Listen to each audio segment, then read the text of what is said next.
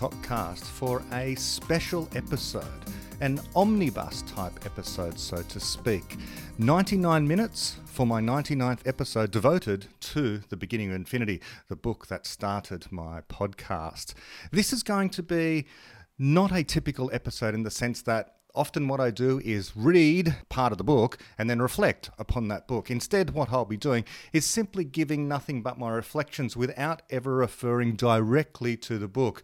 There'll be very few quotes, there might be one or two here, but I'm not going to have the book in front of me and reading passages out of it. For that, of course, you can go to the rest of my podcast series on the beginning of infinity, where I do extensive readings and longer reflections. This is going to be very much a personal set of reflections on what I got from each and every chapter from the beginning of Infinity. So it'll be very much in my words and shouldn't be taken as representative of what really is in the chapter.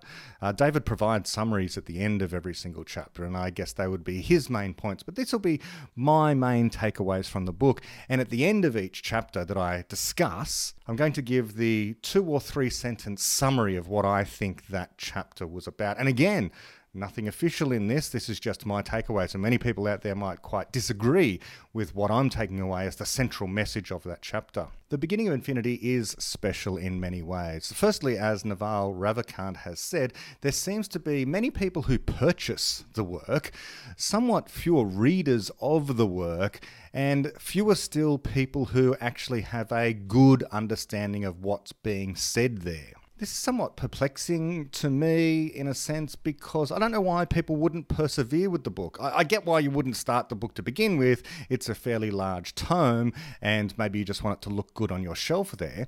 But if you begin reading it, surely you find it captivating. It's amazing. I mean, it's providing you with a different worldview, a different way of seeing not only science and progress, but just about every area of human interest is in some way or other captured there within the beginning of infinity. And it provides an optimistic alternative to all of those other misconceptions and worldviews that are out there at the moment. I'm somewhat reminded of what Popper said when it came to problems in one's life.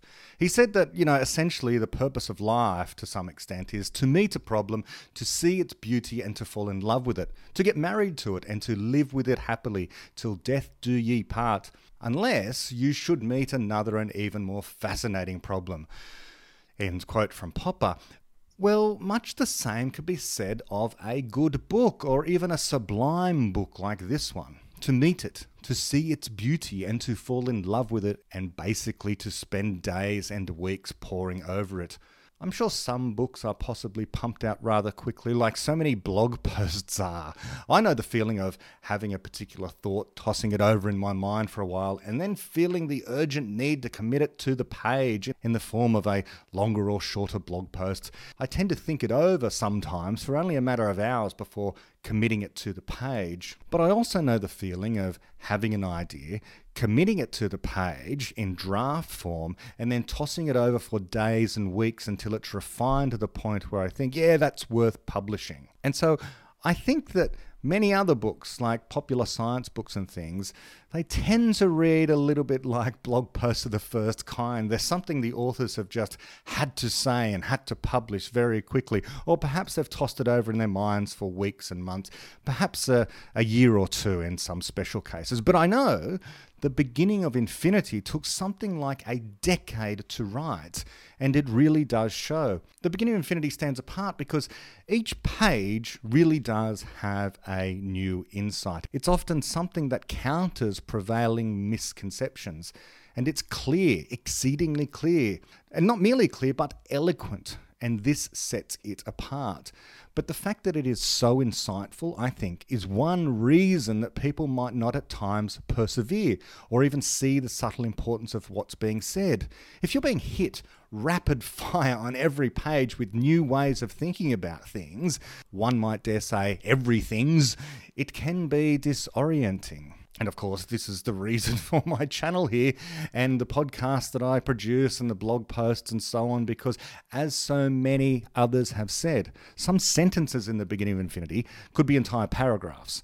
Some paragraphs could be entire chapters, and some chapters could be entire books in themselves. So some unpacking and discussion is not necessarily needed, but it is warranted. It's fun to engage with this stuff and see where the new ideas could potentially lead and how they might inform science, philosophy, decision making, and thinking and progress broadly.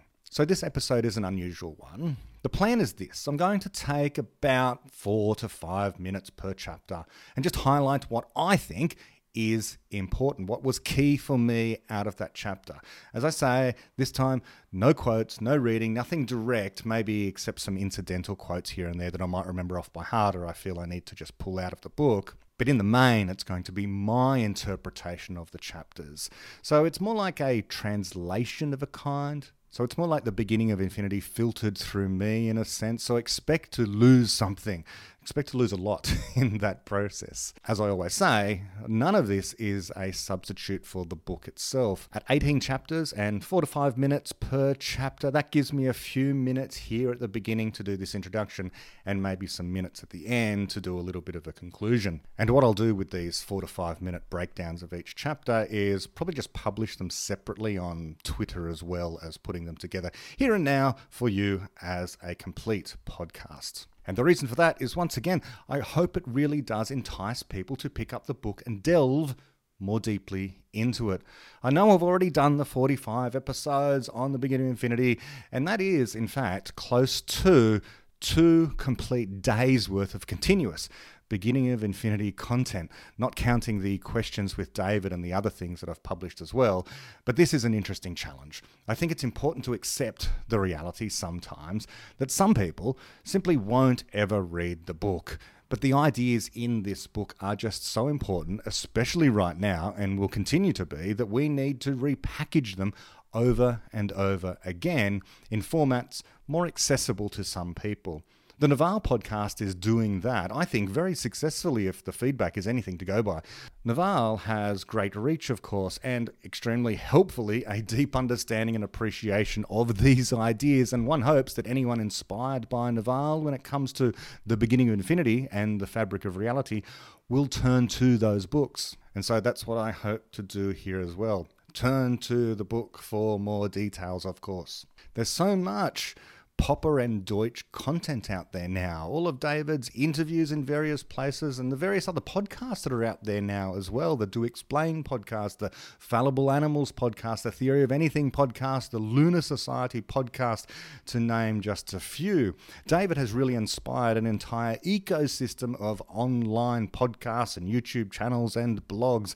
So it's really getting difficult for someone who's a big fan like me to even keep up with everything that's out there now now. And so, I guess personally, I'm not really helping things right now by producing yet more beginning of infinity content. It's an embarrassment of riches to some extent. And I don't just mean the Popper and Deutsch related material, I also mean the broad intellectual science, philosophy, broadcasting space.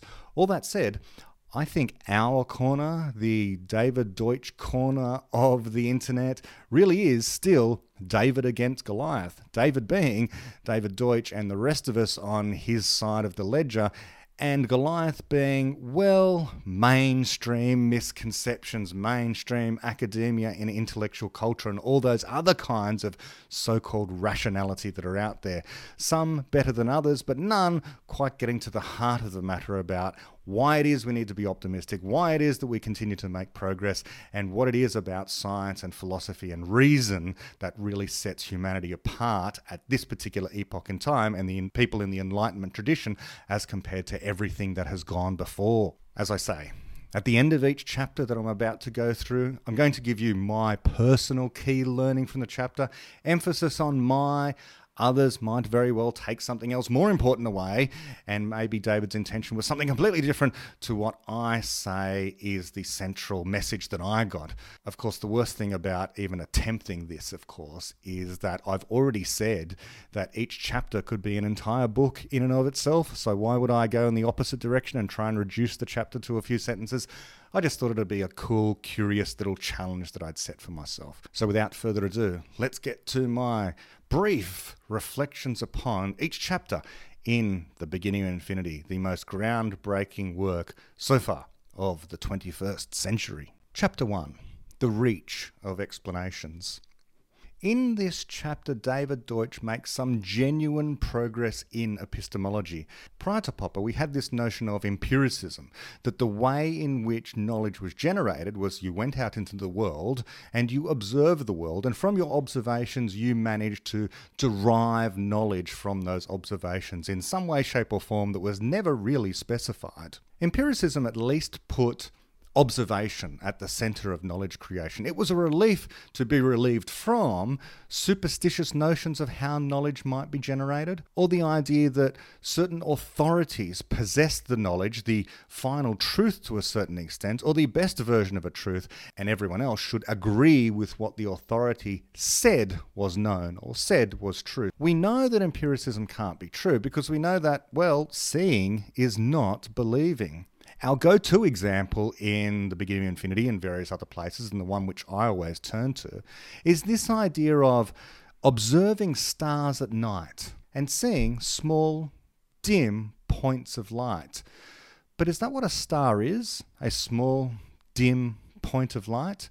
No, and no amount of repeatedly making those same observations over and over again can get you one jot closer to the nature of what a star really is. What we now know is that stars are not cold but hot, not dim but bright. They are extremely distant, hot furnaces fusing hydrogen nuclei, protons, into helium and other more complicated processes as well. And we only get to that notion, not because we can actually observe the core of stars where these reactions are taking place. In fact, it's very rare for us to be able to observe directly a star. Whenever you take even a powerful telescope, the star still appears as simply a point of light. There are a few exceptions. So we're not observing stars directly at all, let alone the reactions that are going on inside them. So, how did we get this knowledge? We had to conjecture it, we had to guess it. And then the function of our observations using telescopes and various other things was to criticize those theories. And insofar as those theories were criticized and survived the criticism, then we accepted that we had learned something new via this method of conjecture, as Popper told us, about what the nature of stars are. Eventually, our theory of stars became a good explanation. And what we mean by good explanation is something that is hard to vary. And this is the insight that David Deutsch provides us in chapter 1. It is a genuine epistemological discovery. Prior to David Deutsch, Popper rightly demarcated science from non science via this criterion of falsification. However, as David points out, falsifiable theories are a dime a dozen. After all, any crank wearing a sandwich board on the corner of the street saying the world is going to end next Tuesday has a falsifiable theory, and it will be falsified. But simply because it's a falsifiable theory doesn't make it scientific. Just because it's testable doesn't make it scientific. Someone can say, eat a kilogram of grass, it'll cure your common cold. It's a falsifiable theory, but that does not make it scientific. So, what is David Deutsch's great insight? What we're after, not only in science, but everywhere, are good explanations. And a good explanation is something that accounts for what is really going on in the world and which also is hard to vary, which means every single part of the explanation serves a purpose. And in this view, therefore, experiments and observations serve the purpose of choosing between these theories that we've already guessed. It's very rare for us to have more than one explanation for any given phenomena, but where we do, for example, in the case of gravity, we had Newtonian gravity and we had Einstein's general relativity. We needed to craft an experiment, a way of distinguishing between the predictions that these two theories made, and if one of them was inconsistent with that theory, we would say that the observation has refuted that theory, while the other, which is consistent with the observation, the theory which is consistent with the observation, we say has so far gone unrefuted and now remains our best explanation of that given phenomena. And those explanations that we generate have reach. They solve the problem they were created for in the first place, and then go on to do even more. General relativity fixes issues that Newtonian gravity could not solve, but then it reaches into things like the expanding universe and black holes and neutron stars and the GPS system, things that no one imagined two centuries ago under the Newtonian gravity framework. My key takeaway from this chapter is that knowledge creation is a process of guessing what is true and then criticizing those guesses, leading gradually and ideally to the production of good, by which we mean hard to vary, explanations, which cannot be derived from our observations. Chapter 2 Closer to Reality. Knowledge brings us closer to understanding reality. This idea of realism is the claim that reality is out there and exists independent of what we happen to think about it. But our knowledge, what we come to understand of that reality, which is beyond our minds, as well as our minds being a part of that reality, our knowledge of all of this can be objective and should be objective. And that is objective in the sense that no subjective knower needs to be involved in order for the knowledge to actually be knowledge. Knowledge can be recorded in books or stored in computers. It can even appear in objects the computer on which you are watching this is going to instantiate relationships between the circuits, the knowledge of how to process information. And should all of humanity be wiped out tomorrow, but our artifacts, including our computers, left behind, and an alien race found them, then they could reverse engineer what is going on in the computer and therefore uncover the knowledge that's in the computer by decoding it. And then they would know what we know, what has been stored in the computers. But how is it that knowledge brings us closer to reality? It's interesting because sometimes, in order to come closer to the reality, we need to put multiple objects between us and that reality. For example, returning to trying to understand the nature of stars. In order to better understand what a star is, looking directly at it with an eye that's unaided by any technology is not going to bring you closer to the reality of what that star is. Instead, putting between your eye a telescope and a computer will certainly help in the process of bringing you closer to understanding the reality of stars, putting objects between you and that star. And not only the objects, but also existing explanations can bring you closer to understanding reality as well. You can't see things directly because observation is theory laden. So, when an astronomer puts a telescope between themselves and a star, they have to have an explanation first of how the telescope works. They have to understand whether and to what extent the telescope might be subtly changing the colour of the star, whether there might be artifacts on the lens and so forth.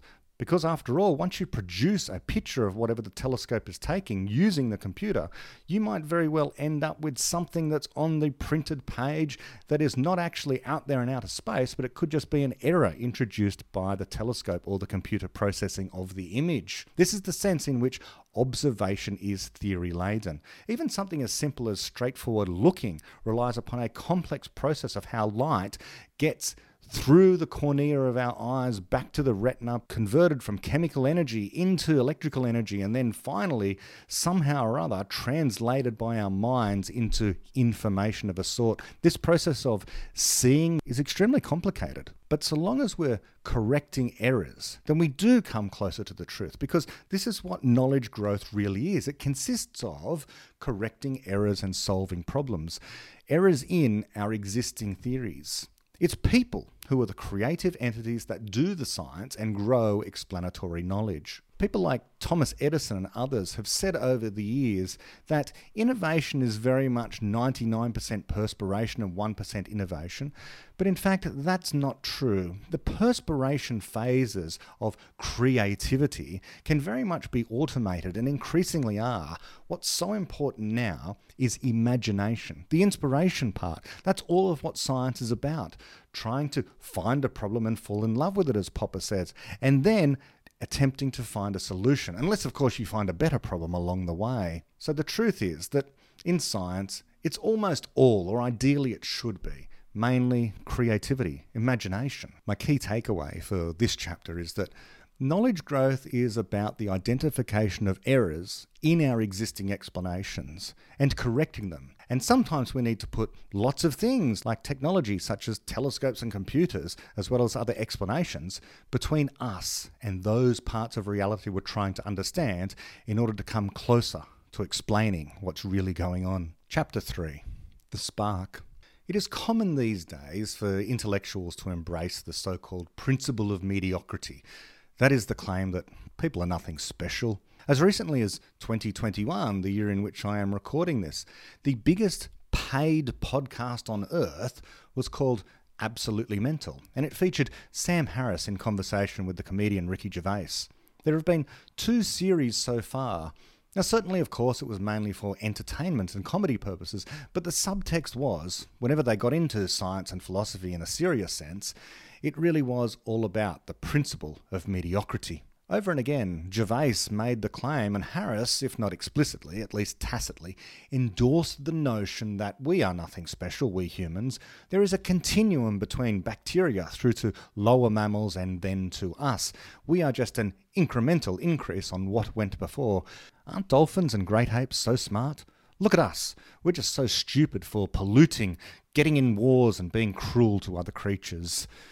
But this is not merely black comedy, it informs academia as well. Sadly, on this view to some extent, you're an intellectual if you do denigrate people. Only silly religious people think humans are anything special. So, this principle says we are nothing special, and also the cosmological principle says that the Earth Planet Earth is nothing particularly special. It's just a regular planet orbiting a regular star in a rather typical galaxy, one among hundreds of billions of them. But set against all of this is, in the minds of many, a version of what is called Spaceship Earth. Well, these days, many people say there is no Planet B, even when there are literally many, many Planet Bs that have been discovered. Kepler 452b, Kepler 10b, Kepler 442b, take your pick. There are even C's and D's and so on. Anyways, no planet B or spaceship Earth says, in fact, the Earth is a special place and nowhere else is. But all of this is wrong. We humans are special, and Earth is only special because we are here. We can make anywhere hospitable. The environment doesn't support us. It is barely suitable for us, as David says. Most places are inhospitable, even on the earth. We make the place hospitable, and soon we will make space hospitable. We've already begun. Only creative innovation allows for us to support ourselves here because the cosmos is dangerous, and so is Earth. Enlightenment knowledge is the spark that allows for unbounded progress off into an infinite future. This is explanatory knowledge that allows for the solving of human problems. The only other known type of knowledge in the universe is biological, slow incremental guessing and checking of blind mutations to see if there are any useful adaptations. So the spark is very much us. We people are the catalyst that takes inert, useless material and comes to understand what it is made of. We create knowledge of it, Find out what it is, and only then it becomes useful, an actual resource. With this resource, we can begin the process of transforming our environment into something hospitable. And our environment is the universe. Eventually, this ratcheting up of knowledge creation, allowing us to transform physical reality around us, will stretch out beyond the Earth, sparking knowledge creation throughout the solar system and then the galaxy, and from there who knows where? The Enlightenment has only just begun to glow in an otherwise implacably dark and hostile universe. Eventually, we can bring the rest of the universe to life by making it hospitable, just as we have done here on a far smaller scale. This is merely the beginning, the kindling of infinite progress. My key takeaway from this chapter is that the Earth is a unique place, so far as we know in the universe, where an open ended stream of knowledge creation is occurring. However, it will not remain this way as our Enlightenment traditions will spread to other planets and stars, and one day the rest of the universe. Chapter 4 Creation. Knowledge has to be created. Knowledge being useful information or information that solves a problem. There are two kinds known the information in the DNA of an organism is useful, so it counts as knowledge. It solves the problem of survival for an organism, ideally, but more precisely, how the gene can spread through a gene pool, and the problem of how to be copied, another feature which makes it knowledge. It appears via the process of evolution by natural selection, as explained originally by Darwin, and which we now know in a so called neo Darwinian framework as being about the selection of units on the DNA double helix called genes. Genes, or groups of genes, code for structures in the physical structure of an organism. Mutations of the DNA are, in essence, like guesses about what might work in a given environment. Most are bad guesses and only damage the organism. Rarely, some are mutations which are advantageous and survive into the next generation, as they cause that organism to be more fit in the given environment. They go on to be copied generation after generation. This all looks a little like the growth of explanatory knowledge, where existing ideas can be changed somewhat, but most changes are not good. Knowledge in the DNA and in human minds of the explanatory sort is hard to vary. Small changes will ruin and not improve the knowledge, broadly speaking. That both ideas and genes can be copied and are copied means they are replicators. But there do exist differences, Explanations can be deliberately changed, intelligently designed, if you like, by the free and conscious choices of people who can see a problem and deliberate over it and consider the best knowledge available and imagine into existence new ideas. There is a genuine act of creation on their part, but there is no mind behind the generation of biological knowledge. That is a blind process. And biological knowledge of that sort never does much more than ensuring the survival or not of a particular organism or species, while explanatory knowledge has reach. It solves the local problem a scientist, for example, is interested in, only for it then to go on to solve problems elsewhere at different times. The problem of what the structure of the atom is eventually leads to uncovering the cause of radioactivity and eventually leads to the possibility of generating electricity for hundreds of millions, perhaps even billions of people using nuclear fission reactions. Explanatory knowledge reaches into areas creators of it can never quite imagine initially.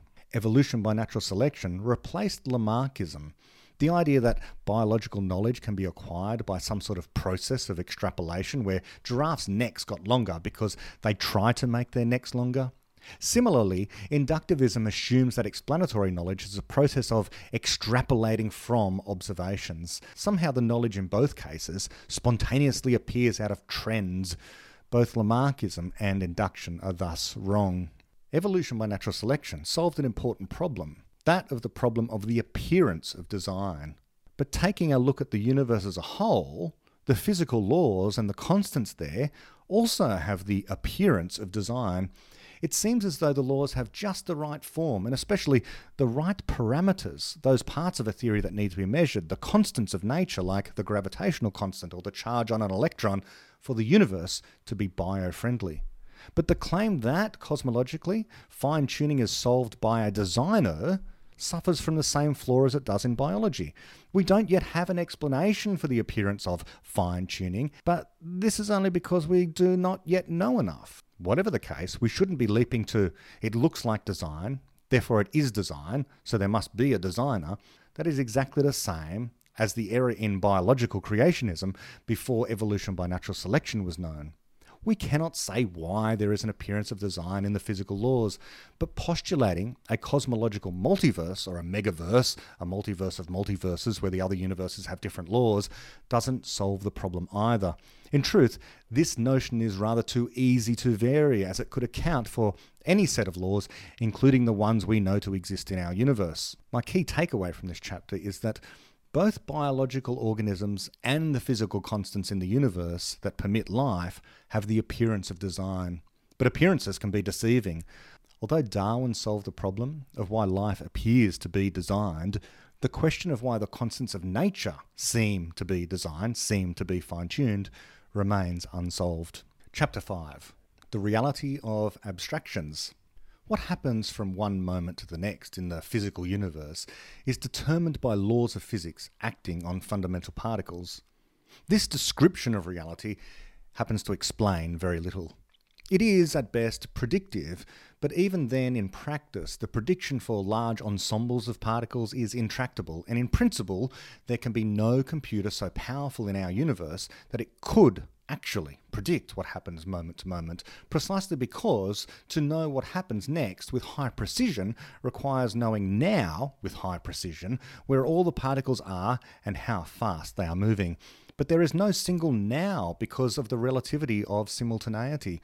What has this to do with anything at all? This determinism is a form of reductionism where it is assumed, wrongly, that explanations at the lower level are necessarily superior to explanations at the emergent level. But sometimes the emergent explanation, indeed, mostly it's the emergent explanation in day to day life, is the only known proper explanation. Our go to example here is the parable of the copper atom, as I've come to call it. It first appeared in the Fabric of Reality, and I've done a number of podcasts on it, including one devoted exclusively to it. But in short, it goes like this. In Parliament Square in London, there stands a statue of Winston Churchill. It's made of bronze, and at the tip of the nose of the statue is a copper atom. Why is that copper atom there? The deterministic predictive explanation goes like this Matter was produced at the Big Bang, and some of that matter eventually coalesced into stars, and at the core of those stars, eventually copper was fused during a supernova explosion. Some of that copper ended up forming the minerals on the Earth, which were mined, and under the action of the forces of the laws of physics, the copper atom eventually ended up at the tip of the nose of Winston Churchill. Now, that explanation works for anything, anywhere, anytime. It doesn't matter what the object is, it doesn't matter what the particle is that you're talking about, beginning at the Big Bang, following the trajectories which are determined by the laws of physics, you will end up with the particles being where they are right now. That's predictive, it's not explanatory a genuine explanation of what's going on is the reason there's a copper atom at the tip of the nose of Winston Churchill's statue is because we make statues out of things like bronze and brass, which contain copper that helps them not corrode away quite so quickly. And the reason the statue is there at all in the first place is because Winston Churchill helped defend the West, the Enlightenment, against fascism. And we like to build statues honouring great leaders like that. And so that's why there is a copper atom at the tip of the statue in Parliament Square.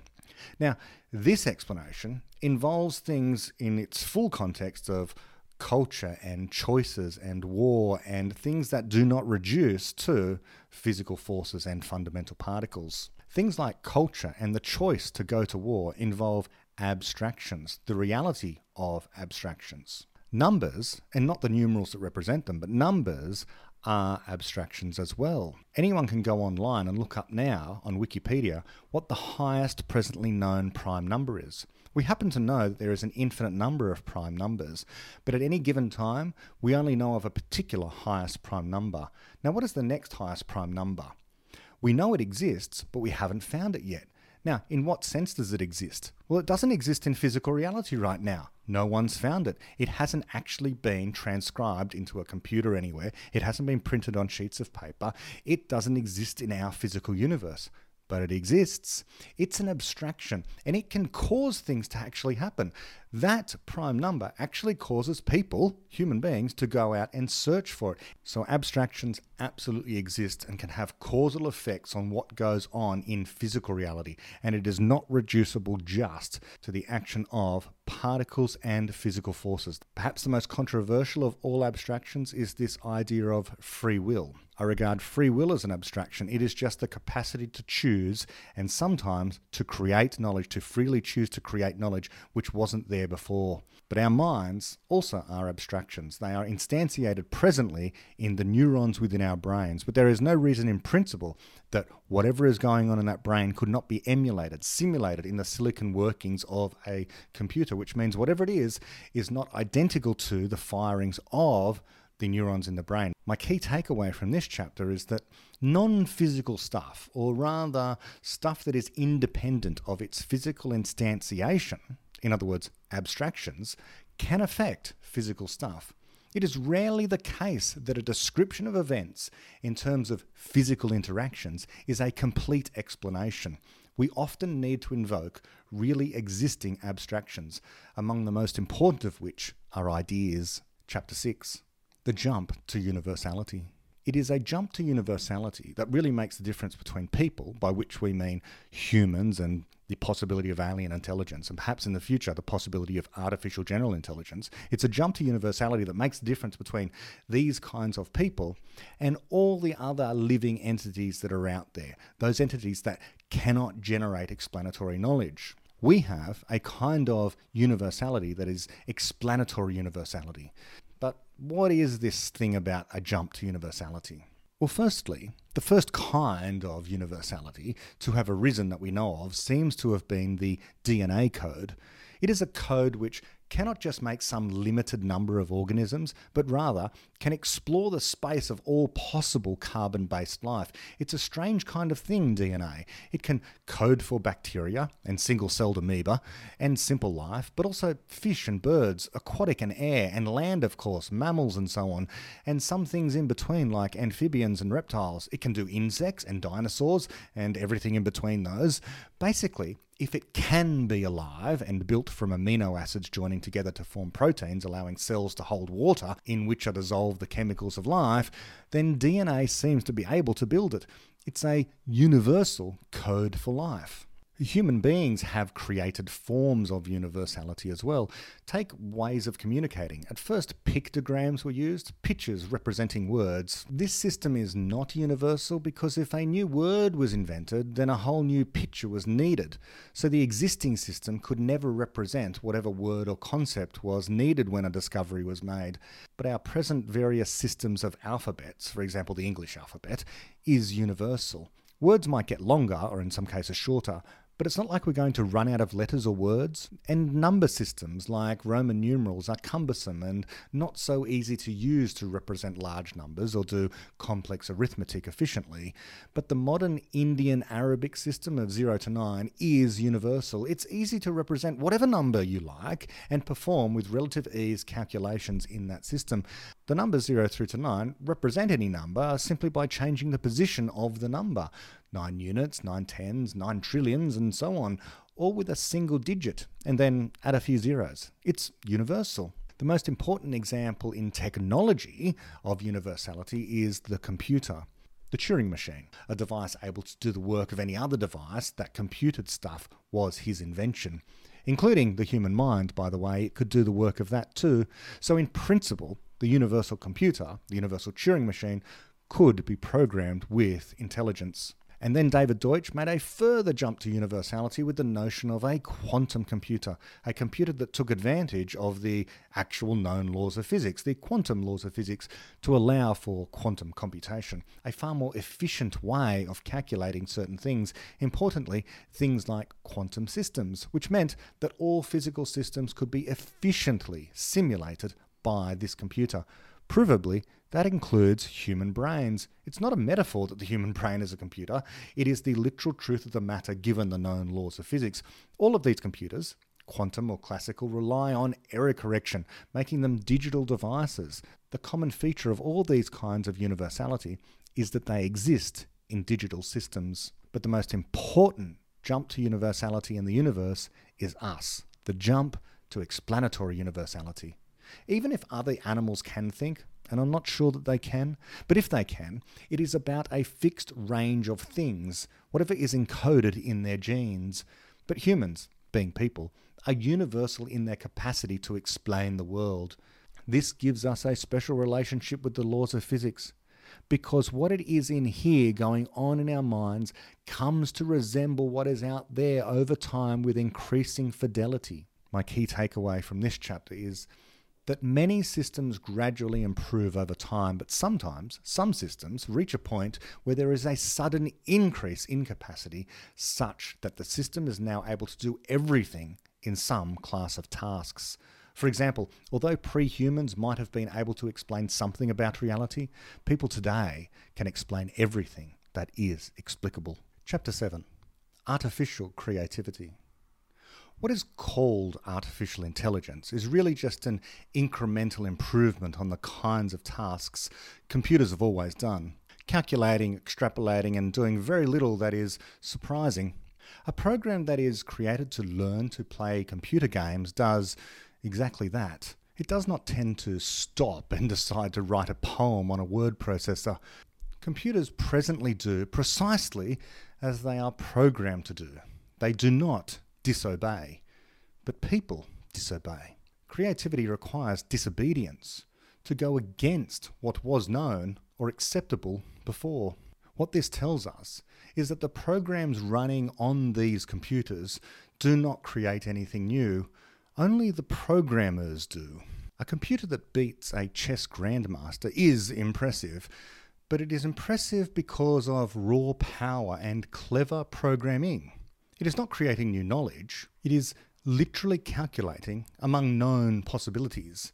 It is not having fun, and it is not ever able to do anything else other than that one thing. Even a computer programmed with a wide repertoire of abilities is not approaching universality of the explanatory kind. Universality of that kind, actual creativity, actual artificial general intelligence, intelligence like ours, has no fixed repertoire. We can invent new tasks, unlike a computer. We have problem situations. Likewise, evolutionary algorithms are not examples of actual evolution being simulated either. A PhD student who designs a robot with legs, or even just simulates one, which then goes on to learn to walk through trial and error, has been given a fixed task learn to walk. And it has a criteria for learning to walk, so it is unsurprising that it manages to achieve this modest task eventually. But if it then begins to dance a waltz without ever being programmed, that would be a truly impressive display of evolution. And if it ever then went on to invent beautiful new dances no one had ever seen before, then we should all think we are in the presence of an actual artificial intelligence, an AGI, a person. Until then, all we have are dumb computers. Impressive, a Tesla car is impressive, but it's not intelligent. When a programmer writes a so called evolutionary algorithm, the thing is, they are putting their explanatory knowledge into the code, and some of that knowledge has reach. What this means is that the knowledge itself ends up being able to solve problems the programmer might not have thought of. But this does not mean the code or the knowledge, and certainly not the robot, is actually thinking of those problems. It just means that the problem is encountered and the code was already a solution for that problem. There's a thought experiment in this chapter which basically goes a true evolutionary algorithm, if it is to replicate evolution by natural selection, which, recall, is an iterative process of random mutations, the random being important here. Anyways, an actual evolutionary algorithm would not begin with the knowledge of the programmer. It would begin with almost no knowledge. So if we took, say, a robot that could walk, Replace its program by a sequence of random numbers and then have a random number generator introduce more random numbers each time the program is run. And you keep the same criteria in the program for succeeding as in any usual evolutionary algorithm if after some years of doing this, the robot ends up walking at all, then we've refuted the idea that in those other programs, it was all just the programmer's knowledge achieving the task after all, and not evolution. Evolution is, after all, blind, and the mutations are random. This thought experiment also points to the fact we do not understand how actual evolution by natural selection works in very fine detail either. We know there has been a ramping up of complexity in some species over time. We cannot say precisely why, because our existing understanding of the theory says that evolution is blind. And as always, the maxim, if you can't program it, you haven't understood it, holds. In both cases, evolutionary creativity and explanatory creativity, we do not understand how to program a computer to simulate either of them which would be to actually create a version of either. And at least in part, this is because we do not understand how universality in either of these cases is operating and represented in the DNA or the human mind, respectively. My key takeaway from this chapter is if you can't program it, you haven't understood it. And we can program neither the ability to simulate the creation of biological knowledge nor of explanatory knowledge using our computers. Indeed, first we're going to need algorithms for both to be constructed before we can begin to think about actually writing some code. Chapter 8 A Window on Infinity. Mathematical infinities can produce some seeming paradoxes. David Hilbert imagined an infinity hotel to push our intuitions about infinity around. If you consider a hotel with an infinite number of rooms and all of them are full, then you might think that well, if they're all full, there's no room for more patrons.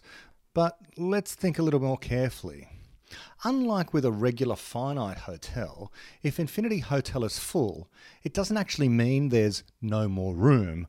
For example, if another guest does arrive, all the management need to do is to announce via the PA system that everyone should move to the next highest numbered room. So the person in room one moves to room two, the person in room two moves to room three, and so on.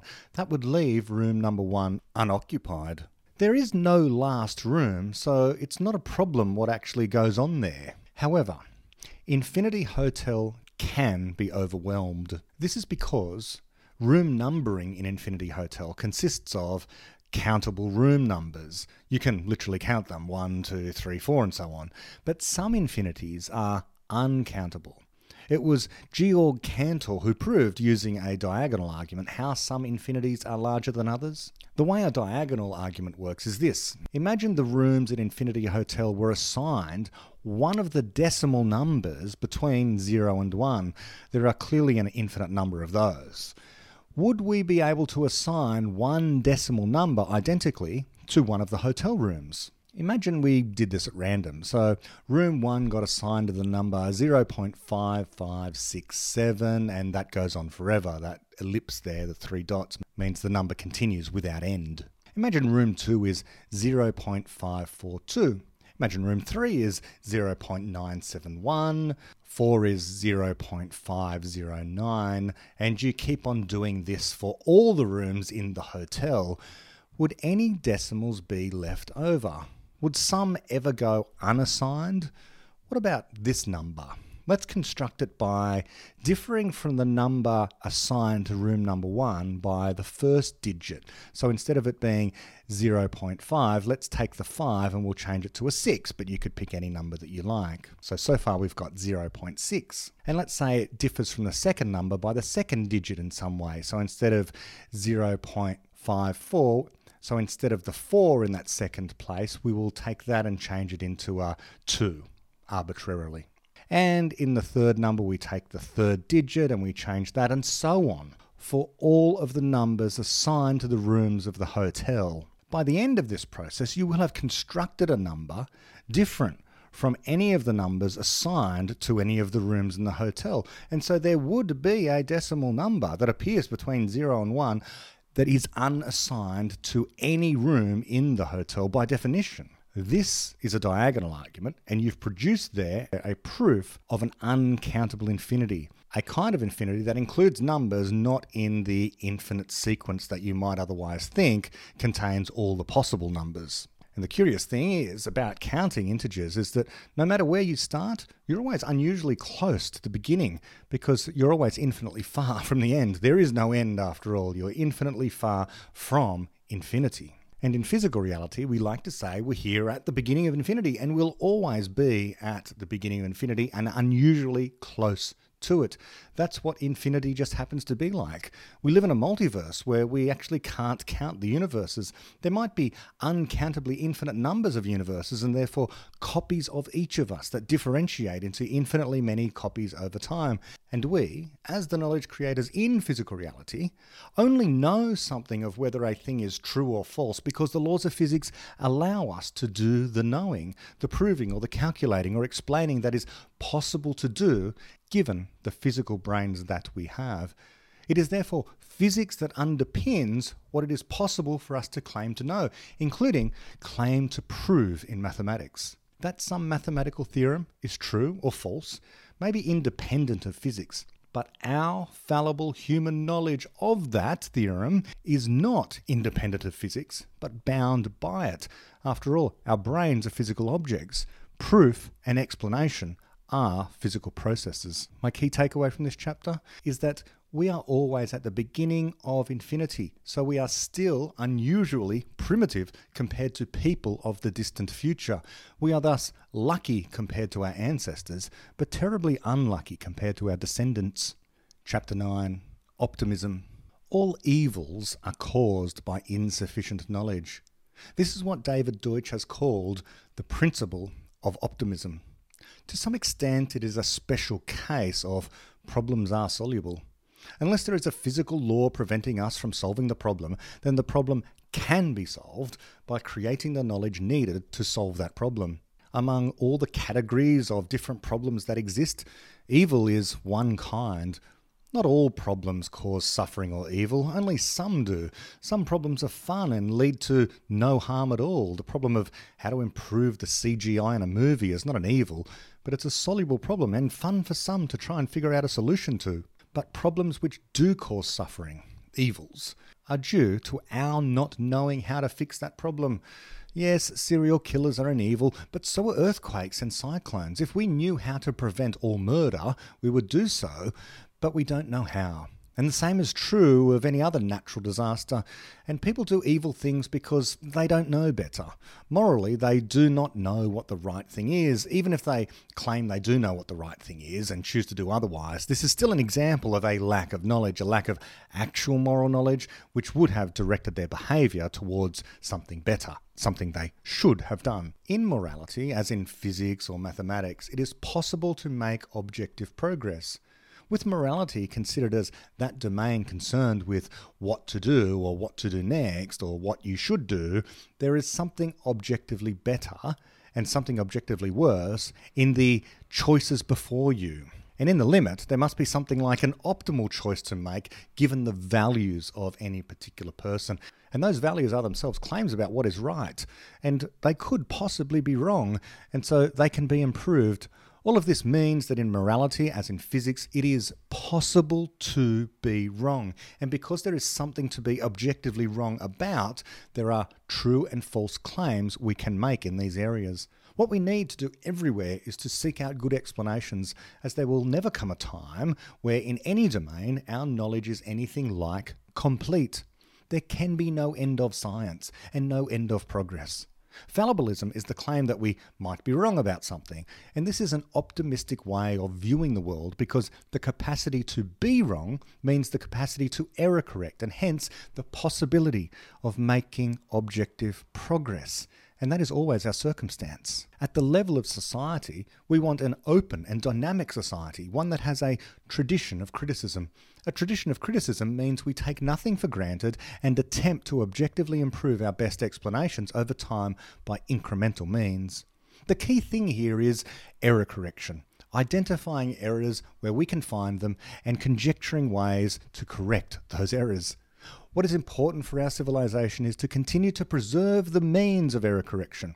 Our society, the civilization that continues the Enlightenment tradition, has been especially long lived and uniquely long lived, in fact. Preserving error correction means preserving our civilization because that means preserving progress and problem solving. For almost all of geological history on this planet, whenever an asteroid was on a collision course with Earth, it struck this planet.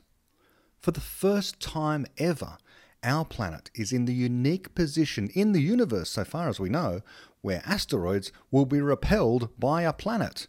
Our planet, in the form of our technology, created through our knowledgeable use of resources. So, whenever anyone says that the chance of civilization being destroyed by an asteroid is 1 in 10,000 in the next 100 years, what they mean is completely absent human knowledge and choices. We cannot prophesy the future with any reliability because we cannot predict what people will choose to do in the future. And especially, we cannot predict what knowledge they will have created. This is as true for climate change and viruses as it is for asteroids. It is never a matter of probability, but knowledge. Problems are soluble. My key takeaway from this chapter is that all evils are due to a lack of knowledge. If we continue to create the wealth needed to fund the solutions to solve our problems, we will be in the best position to prepare for the unknown problems of tomorrow. Chapter 10 A Dream of Socrates. In this chapter, David explains epistemology, what knowledge is and how we create it, through a dialogue largely between the god Hermes and Socrates. In this chapter, we find that all knowledge is conjectural, it is guessed. But that doesn't stop it from being objective. It tracks reality and is independent of what anyone believes to be true about that knowledge. And so, knowledge is not what the ancients say, a form of justified true belief. After all, the standard of justifying as true is impossibly high to begin with. And as for believing knowledge, well, there are many instances where not only would this not be desired, it would be absurd. It would be wrong to believe as true a flat earth, but constructing the concrete base of your home on the assumption that the ground there is ideally flat is a reasonable one. But you don't need to believe that. I also don't need to believe Newton's law of gravity. I know it, it's part of my knowledge, but there's no possible way I can justify it to be true. Indeed, I know it to be false. Yet, it is knowledge. It solves a problem. We cannot see what is before our eyes. That we can, or that we should endorse the claim that seeing is believing, ignores most of what is interesting in science and elsewhere. I cannot see the atoms before my eyes. I cannot see the oxygen in the air that I breathe. Yet I know about atoms and I know about oxygen. Knowledge is not primarily about the information our senses provide us with. In fact, it is more about correcting the errors in the misconceptions our senses naively lead us into. Our senses lead us astray all the time. Indeed, our thinking can, and anything, therefore, can be doubted. Just because we cannot think of a misconception right now about a piece of knowledge that we have does not mean that piece of knowledge is once and for all finally true. It may just mean we have a lack of imagination. Consider the claim that through any two points a unique straight line can be drawn. This is not actually true. Look into that a little, perhaps here, whatever the case. It might be that there is just one central moral maxim. That is, the moral maxim that brings morality, to some extent, within the sphere of epistemology. The one thing we should never do. We should never destroy the means of error correction. This idea of should, that's a moral claim. This idea of error correction, that's epistemology. And further, our latest understanding, coming from constructor theory, is we might also say that what is possible to error correct, and ultimately how physically to correct an error, is a matter of physics. And this is pure speculation on my part, but in a distant future, might there be a physics of morality? What I am not trying to say is that we will ever be able to determine by some calculation what to do morally, but what I do mean is that perhaps physics itself will place limits upon us morally, even if it cannot tell us what to do. It will say perhaps what is impossible amongst all of our shoulds. But this is beyond the scope of this chapter, so I'm cheating a little bit. The chapter here also contains a perspective on the so called Socratic problem, the problem of what Socrates, the philosopher, really said or thought. What we know of Socrates comes to us filtered through the writings of Plato. And while Socrates seems in some moods to be a fallibilist, Plato wasn't. Plato was a genius, of course, but also all sorts of wrong on epistemology and political philosophy and morality and mathematics and so on. So it may be that he simply misunderstood Socrates, his teacher. Misunderstanding is the natural state of affairs, of course. As Popper admonished, it is impossible to speak in such a way as to not be misunderstood. In this chapter, David also makes some remarks about the nature of philosophy compared to other academic disciplines. In philosophy, as it appears in universities, there's rather a lot of attention paid to the history of philosophy, what this or that ancient or classical philosopher actually said or meant. It should perhaps be more like physics or chemistry or science broadly, where we almost never consult the original source of some idea or theory. Instead, we just take the idea itself for granted and then make some progress. My key takeaway from this chapter is that Knowledge is not derived from the senses. It is we people who create it in our minds by a process of guesswork. We guess what is true and criticize those guesses in the light of our observations and other kinds of refutation. The purpose of observation is to decide between theories already guessed. Chapter 11 The Multiverse. The experiments in quantum theory can only be properly explained by recourse to a physical reality that is stupendously larger than the one we observe.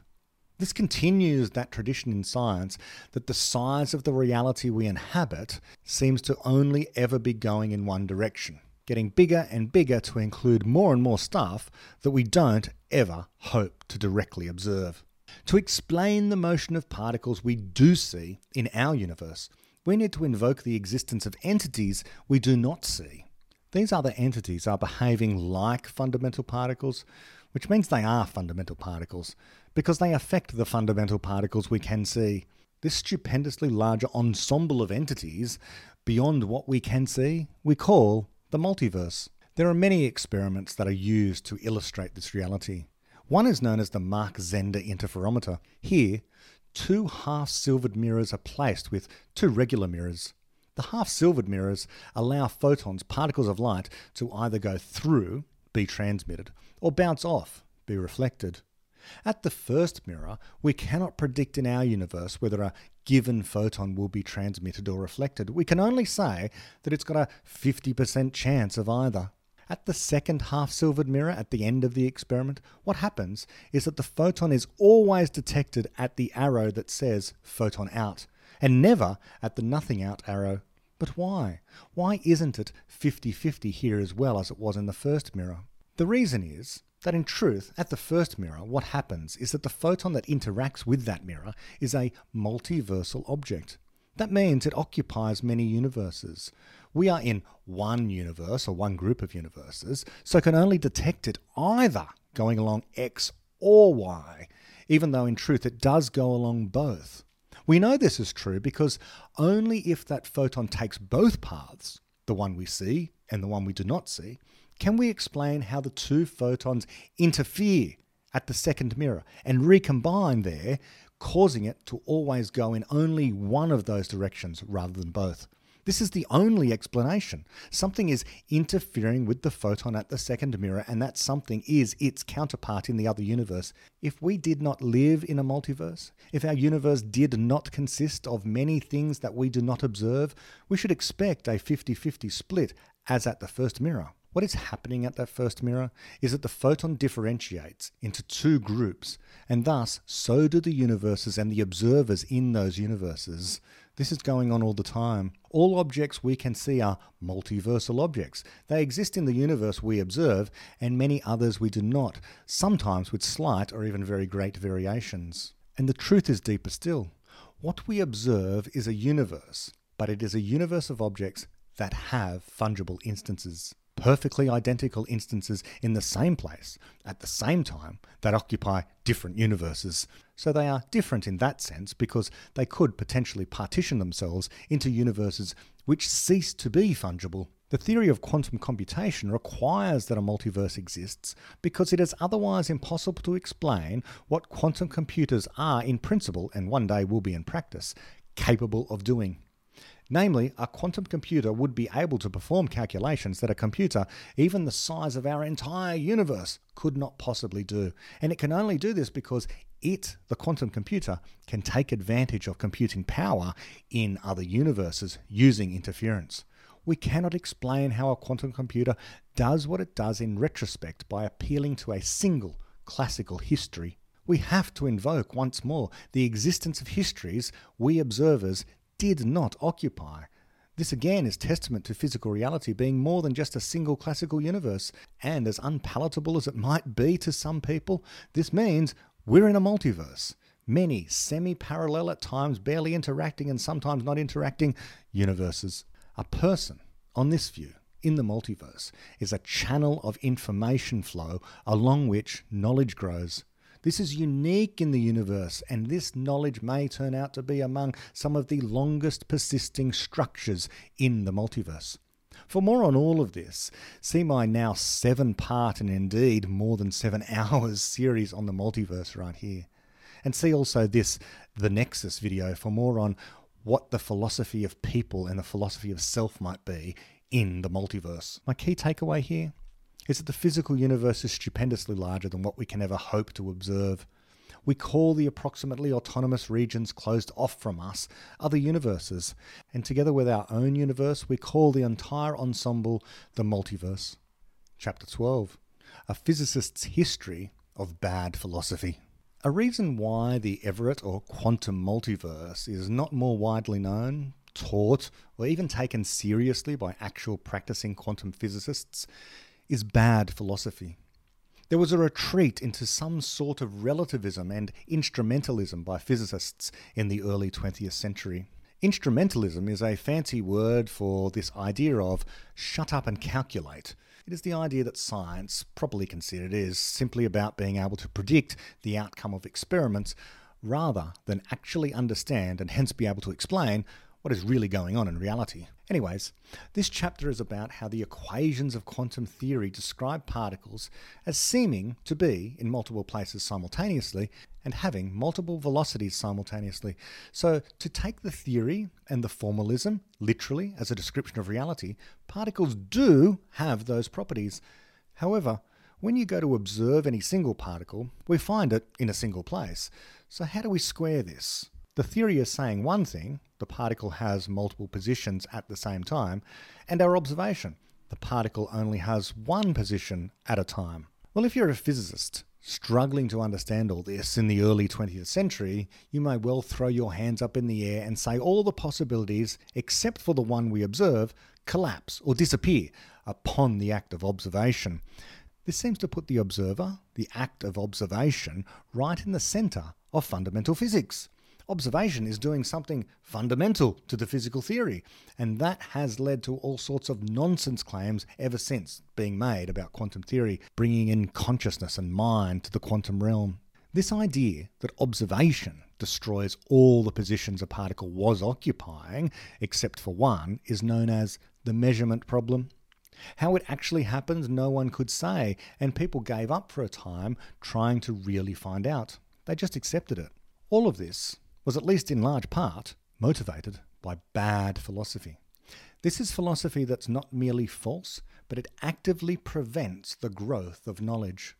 The idea that science should only be about predicting the outcome of experiments acts to prevent us from improving actual explanations of reality.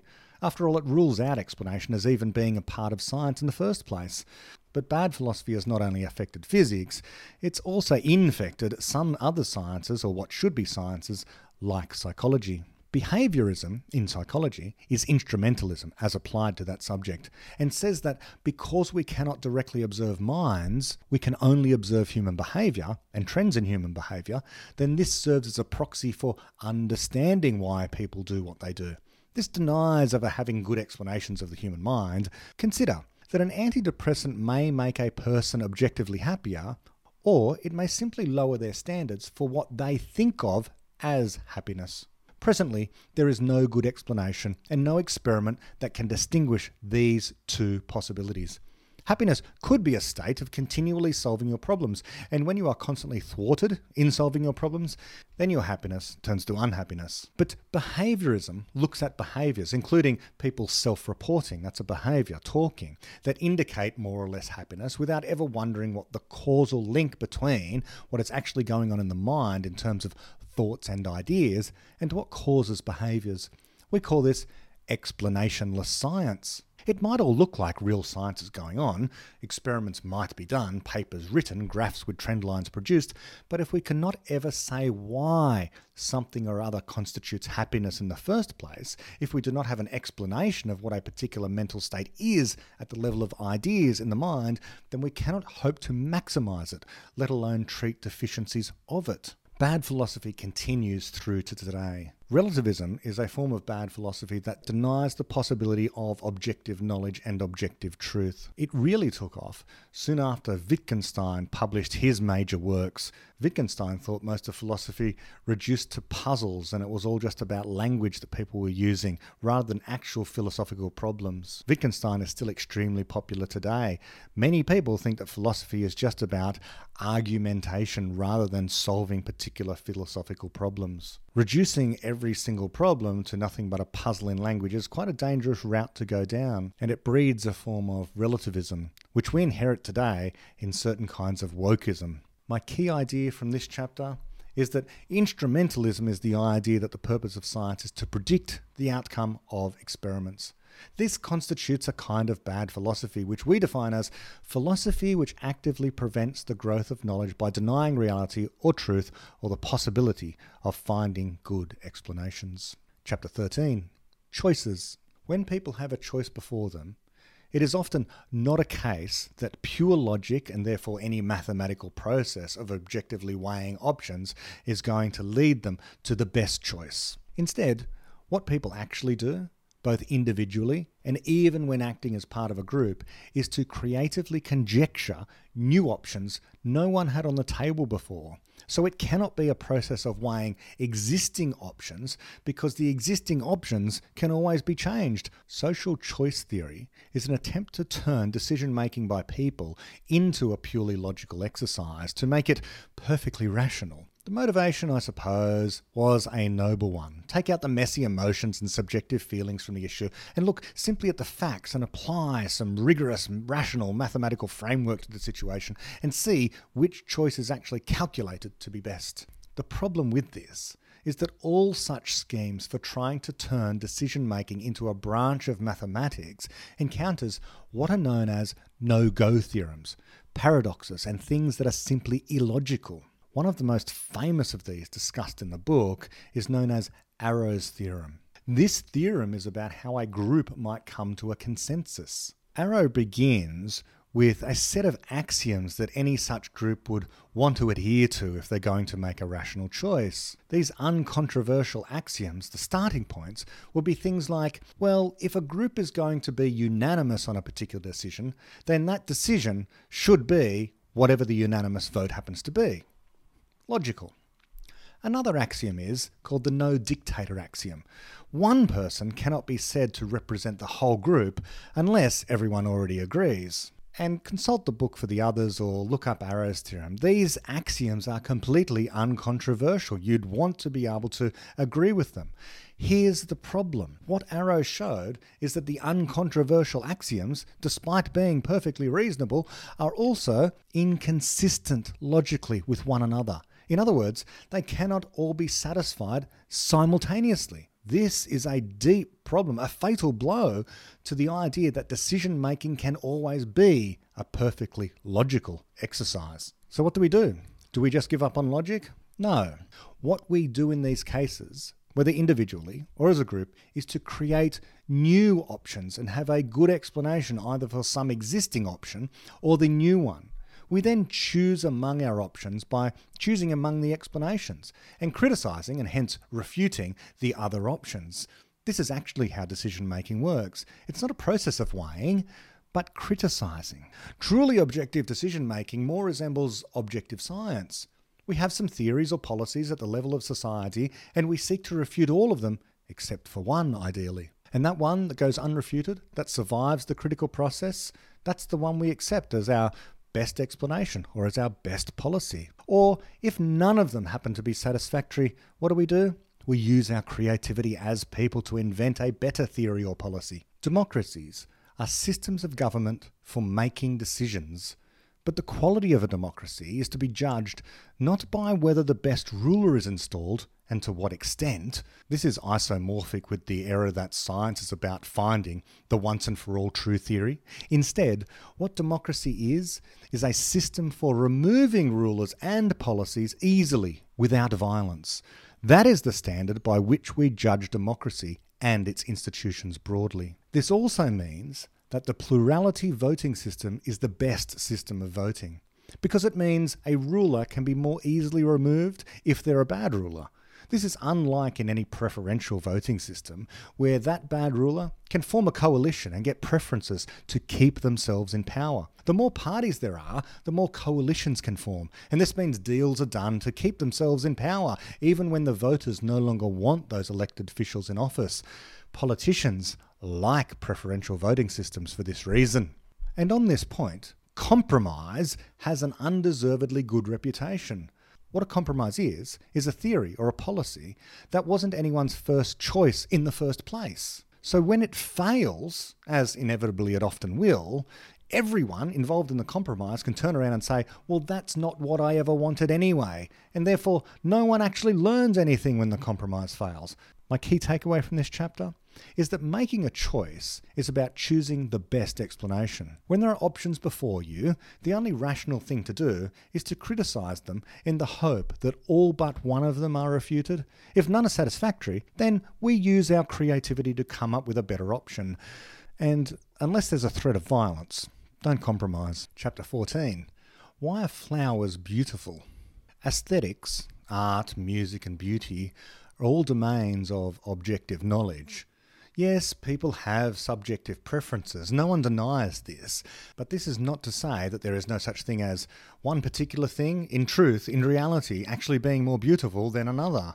There are objective differences, not merely between noise and music, but between music of different epochs, the proverbial cave people banging on drums, and modern music today or cave art and modern 3D computer generated art.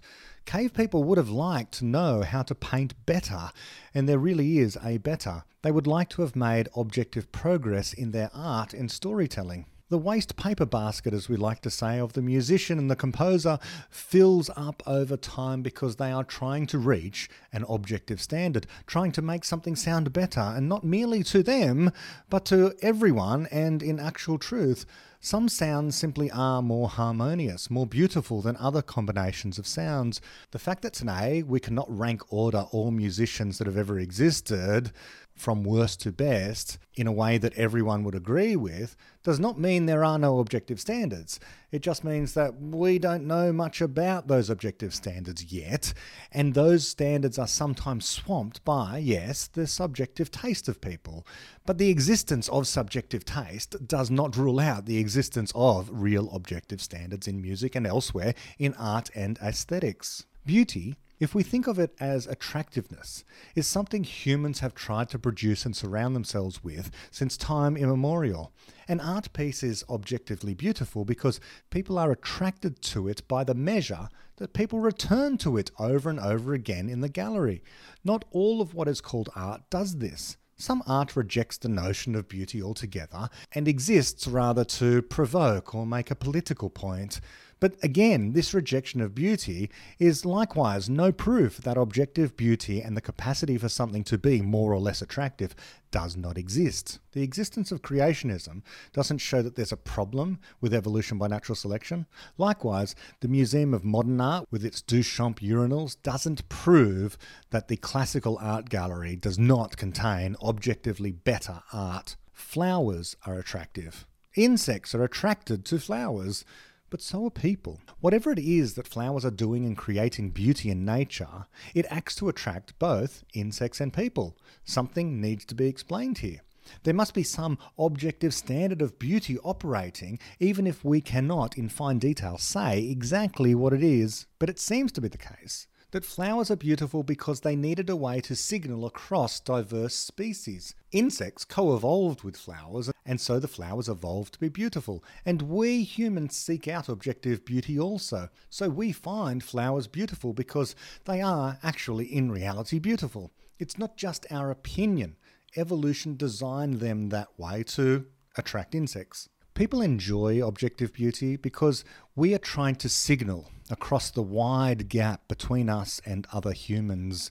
Between one human person and another, there is a vast gap in preferences and knowledge and more besides. The differences between one person and another are like the differences between species. So, if we are to signal to one another what we like, we will learn to appreciate objective beauty too, and so we will create things more and more beautiful. This signaling to one another and attracting one another to our creative output is what we're all about. The best way to do this is by finding those objective standards of beauty, just as flowers did. My key takeaway from this chapter there is a parochial kind of beauty.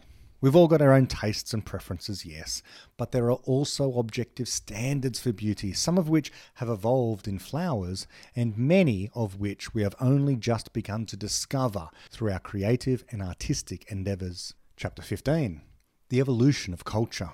This chapter contains some really new and deep insights about memes.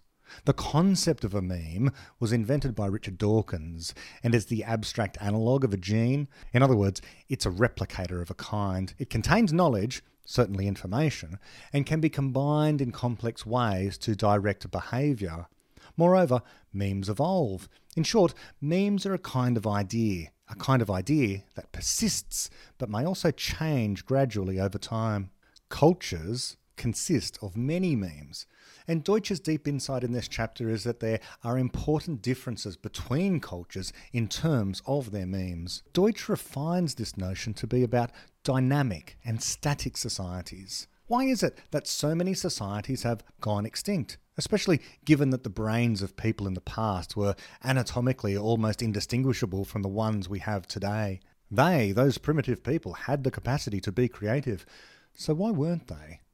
Well, because they use their creativity to keep things the same, something that I'll return to in the next chapter. ideas that people have which tend to keep a society the same, or in other words, actively prevent the growth of knowledge, are called anti rational memes. These are not merely irrational ideas, which might be thought of as bad ideas, but rather anti rational memes are the ones which say, you may not criticize this thing. They disable the person's critical faculties. So you can imagine all sorts of evil notions, like those that say, if you do raise an objection to anything in this holy book, you can be put to death. This acts to prevent anyone from criticizing the Holy Book, and in time it stops them even being able to think of criticisms. It is an anti rational meme, and it can get replicated as parents teach their children that, and their children teach their children, and so on. But a rational meme is one which relies on a person's critical faculties to get itself replicated in the first place. A person tries to criticize the idea, but fails to find any valid criticism, and so they pass it on because they think that's a good idea. Implicitly, they think, I couldn't refute it, so I'm going to regard this as part of my knowledge and I'm going to spread it out into the world. Theories in science are like this, so are musical tunes and jokes. The underlying idea gets passed on, even if it's not verbatim. A culture is a set of ideas or memes that cause the people in that culture to behave in more or less similar ways, but there is an important way to distinguish between two extreme kinds of society. The two extremes are a static society. This is the one that is ruled by anti rational memes for the most part. In such a society, centuries and millennia can pass and almost nothing changes. But a dynamic society, a society like ours, is ruled by rational memes, where the anti rational memes have not quite been eliminated, but minimized to a large extent. It is one where the thing that stays the same is change. The Enlightenment is the longest surviving example of a society where it is dynamic because there exists this overarching anti anti rational meme a rational meme, in other words, but a special kind of rational meme that guards against the anti rational kind. And that meme is the traditions of criticism, or the tradition of criticism, if you like. The underlying idea of which is this it's all up for grabs, and you can criticize anything free speech and institutions protecting free speech, and more besides, to protect the means of progress. Now, there is no perfect example of either a static society, something that really doesn't change at all over time. Even the near static societies do change, but very, very gradually. And even our culture is not a perfect example of a dynamic society. There are threats even now that slow down progress. The creeping wokeism and so on, and kinds of political correctness that cause people to not criticize ideas for fear of offending someone or suffering legal action. But in the main, our society is a very robust and good example of a dynamic society. We are the best society to have ever existed. Primitive societies were unimaginably bad. We are always at the beginning of infinity, so even our society is transitioning, and because of creativity, which is error prone, we will always be transitioning to something even more dynamic. My key takeaway from this chapter dynamic societies like ours value criticism and protect our ability to correct errors in our ideas through the propagation of rational memes. This stands in stark contrast to static societies where anti rational memes have taken hold, disable their holders' critical faculties, and make people reluctant to criticize and therefore improve existing ideas in the culture. Chapter 16 The Evolution of Creativity. Humans are creative entities our defining feature is that we can create explanatory knowledge. Any other people in the universe, be they aliens or artificial general intelligence, will be able to explain their environment. So, why is it then that for most of human history, most humans living in primitive societies failed to do much good explaining? Hence, why did they fail to make much progress? The Enlightenment began around 1700 or maybe a little bit before, and the Industrial Revolution began to happen just a little bit later than that. But why did neither of these things happen a thousand or even 10,000 years earlier if people had the same capacity for thinking and creativity as the people then did and the people today have? The answer is that the creativity they did have was being used to keep things static, the same and unchanging. In a static society, the way to stand out as a good person and get a mate or get respect or gain authority and so on would be to enact the memes of that society, the culture, ever more strictly, to be especially static in your outlook, to be especially obedient and uncreative. The replication of a meme takes creativity. It cannot be copied directly because we do not have direct access to each other's minds. And what we do when we copy a meme, or rather replicate it, is to replicate its meaning. That's the whole content of a meme, its meaning. Some thinkers on the topic, for example, the wonderful Susan Blackmore, who has popularized the field of memetics as much as anyone, has suggested meme replication occurs by imitation. But David Deutsch explains that this is not possible because we do not have direct access to the memes, the ideas in people's minds or brains in order to do this. Instead, what actually happens is we observe behavior and we don't directly copy that either. It certainly looks as if we are copying, but it can't be that. After all, let's imagine a simple example a child learning to wave back at someone. If it was all about copying that behavior, would that mean going to stand where the other person is and wave from that exact location back towards where the child was previously standing? Would it mean the child getting a stool and standing on it so their hand is the same height as the person waving at them? Would it mean putting a little bit of artificial hair on their arm so their arm was being copied somewhat more faithfully from the adult? What exactly is being copied or imitated in this situation? Well, David relates the story of how Popper would begin his lectures on the philosophy of science with one word. He'd say to the students, observe, and then just wait. Eventually, one of them would ask what they were supposed to be observing. Well, exactly. You need a theory first of what to observe and how before you can begin observing. This was perhaps one of Popper's deepest insights. Observation is theory laden. And so when we are trying to replicate a meme, we have to come at that situation with a theory to begin with. David imports this whole notion into the field of memetics. It cannot be straightforward imitation of behavior or copying. No, rather the child or anyone else seeking to uncover what someone else is thinking, to replicate their meme, so to speak, has to guess what is true and wait for feedback from the world. A child might very well, upon being waved at, run over towards a person and need to be corrected at some point by a parent who helps them learn now, you don't need to run over there when someone waves at you. You can just stand here and move your hand or something like that.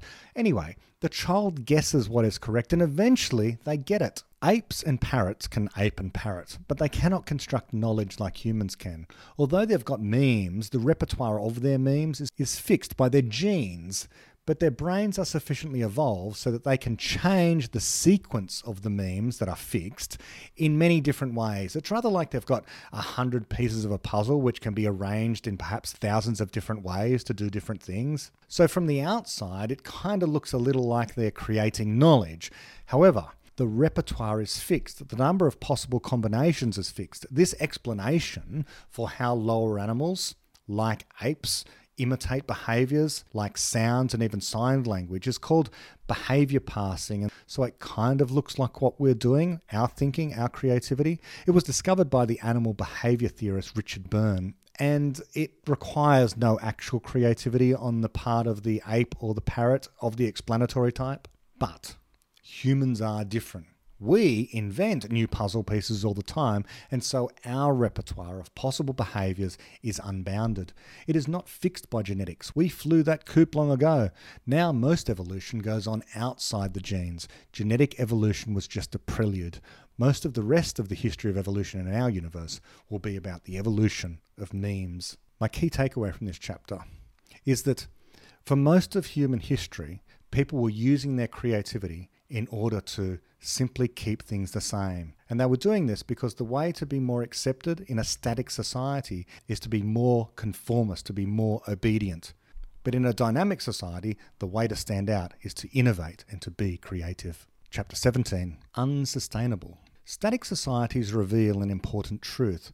If criticism is not valued by a society, it will go extinct. The parable of the Easter Islanders is salient here. They built great monuments for no more purpose than appeasing their superstitions. As whatever tragedy, disease, or famine, or some other natural disaster befell them, the rate of their monument building increased. They failed to try something new, to criticize the way things were done. So they went extinct. Over and over again, lost civilizations are testament to not solving their problems in time. We are unique because we value criticism, but it is a tradition of criticism, and so we have to be careful that the institutions that preserve that tradition likewise are protected. So we are making progress fast and slow, in fits and starts, and it has been unrelenting for a time, but it's not inevitable. We need resources to build it, energy to fuel it. David Attenborough and other naturalists have gifted the world with a deep misconception over many decades now. And that misconception is that something like the tragedy of Easter Island is an example of their having consumed the resources there in an unsustainable way. But this is false. It is false because the island could never sustain them in the first place. The island was always a death trap. It had not enough trees that grew not fast enough. It had insufficient arable land, too little drinking water. Storms hit them, drought hit them. What they had of crops routinely destroyed by weather or pests. Bacteria and worse got into their water supply when it did rain. It was a hellhole, and if they knew how to sail elsewhere to somewhere with more resources, more pleasant, they would have done so. Or if they knew how to use the resources already there, perhaps more importantly, they would have survived. Nothing is a resource, after all, until the knowledge of how to use it as such is discovered. Resources are plentiful. The Earth cannot sustain us into the indefinite future. The lesson of Easter Island is that we need to make progress faster. We need more energy and cheap energy, not less. We should be optimistic that problems are soluble. There are many, many problems ahead of us. Climate change is one of them. If we want to survive it, or whatever we eventually will discover is way worse than climate change, we must have more wealth. Wealth we define as the repertoire of physical transformations we are capable of making. To have more wealth, we should be seeking out more and cheaper resources and exploiting them. If we have insufficient wealth, when the proverbial asteroid or even worse virus eventually does arrive, we will not be sustained by anything else but our wealth. All we've got is our knowledge that unique capacity that the laws of physics allows in us to understand anything out there in the universe and thus solve any problem we try to. Throughout the decades, people have drawn incorrect guesses about the future, which we call prophecies, that suggest doom is coming. They say the world is entering a new ice age. Presently, we are told we are entering a period of warming. While we should take seriously the explanations of the experts on these matters when they are brought to us, we should also keep in mind that slowing progress and reducing wealth by concentrating it in the hands of authorities is not a solution. It does not create rapid knowledge growth and progress. To solve a problem, we need knowledge, and that knowledge could come from anywhere. It could come from a child presently struggling to learn to read in an impoverished country somewhere if only they had very cheap electricity and semiconductors. That child could be interacting on the web with people learning to read far more rapidly and eventually learning the physics needed for him or her to solve the problem of climate change quickly and efficiently. Perhaps by uncovering what it takes to make electricity from fusion reactors more cheaply. We cannot know that this is not the case. Who knows what resources are yet to be discovered and which will make many of our present political discussions moot in light of a new fuel source or way to suck carbon dioxide out of the atmosphere. It was once said that the only way for a colour television to work was with phosphors, and the red phosphor required europium. Supplies were finite on Earth, and so it was a mathematical certainty that colour television would eventually be a thing of the past once the europium was consumed. But no one now uses europium for the production of red pixels on screens.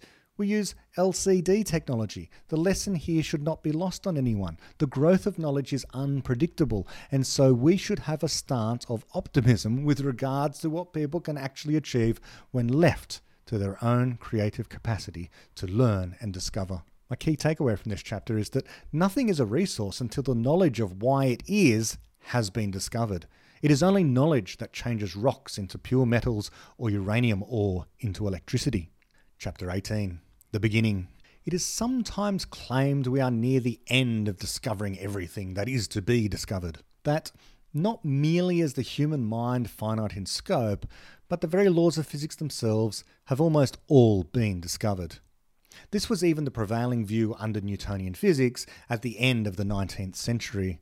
It was thought Newton was lucky to have uncovered the laws of physics. Einstein and his relativity, and Einstein and his quantum theory, and the quantum theory of lots of other people, showed that impulse wrong.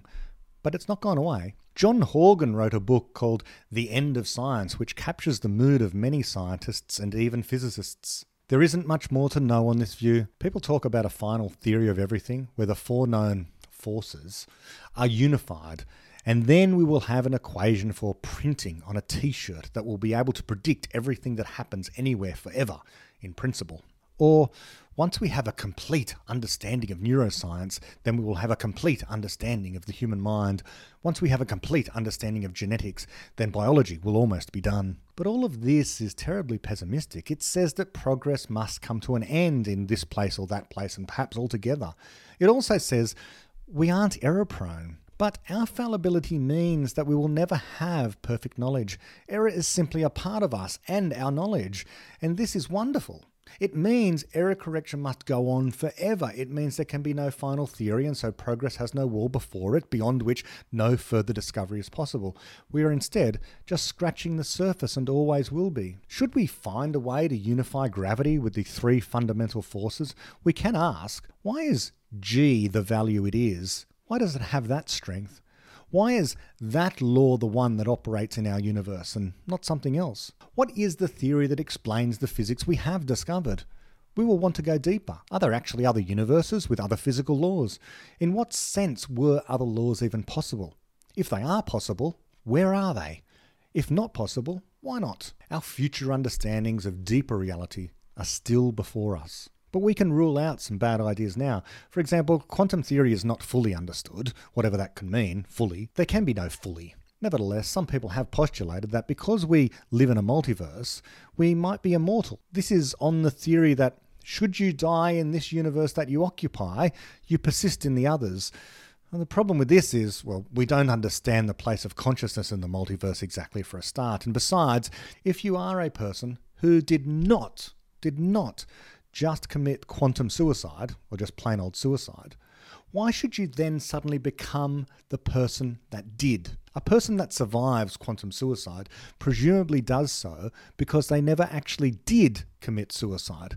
That person who actually did commit suicide, they're no longer part of this strange thought experiment.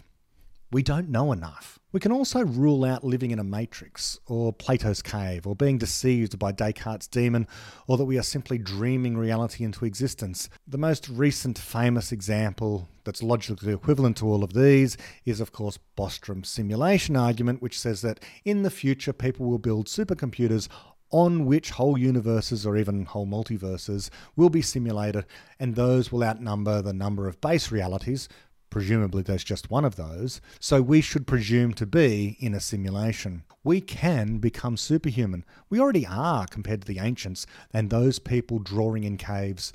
We can go on extending our lives and extending our reach. My key takeaway for this chapter is a special one. It's simply quoting the last three sentences of the book. Quote, There is only one way of thinking that is capable of making progress or of surviving in the long run. And that is the way of seeking good explanations through creativity and criticism. What lies ahead of us, in any case, is infinity. All we can choose is whether it is an infinity of ignorance or of knowledge, right or wrong, death or life. End quote. Well, there we go. That is my omnibus episode going through all 18 chapters of the beginning of Infinity in 99 minutes and all because I still continue to regard this book as the most groundbreaking book of the 21st century. I can't claim to have read all the books from the 20th century. I think The Fabric of Reality might be there at the top of that particular century. and we don't know what's coming next either. Maybe David's next book. Throughout my podcast series, I still plan on referring more to the beginning of infinity. And next episode, we will have the complete interview, episode 100 between myself and David Deutsch. And then episodes 101 and 102 Ask Me Anything episodes as well. So there's a lot to come on the theme of the work of David Deutsch, the beginning of infinity, and associated ideas. But until next time, bye bye.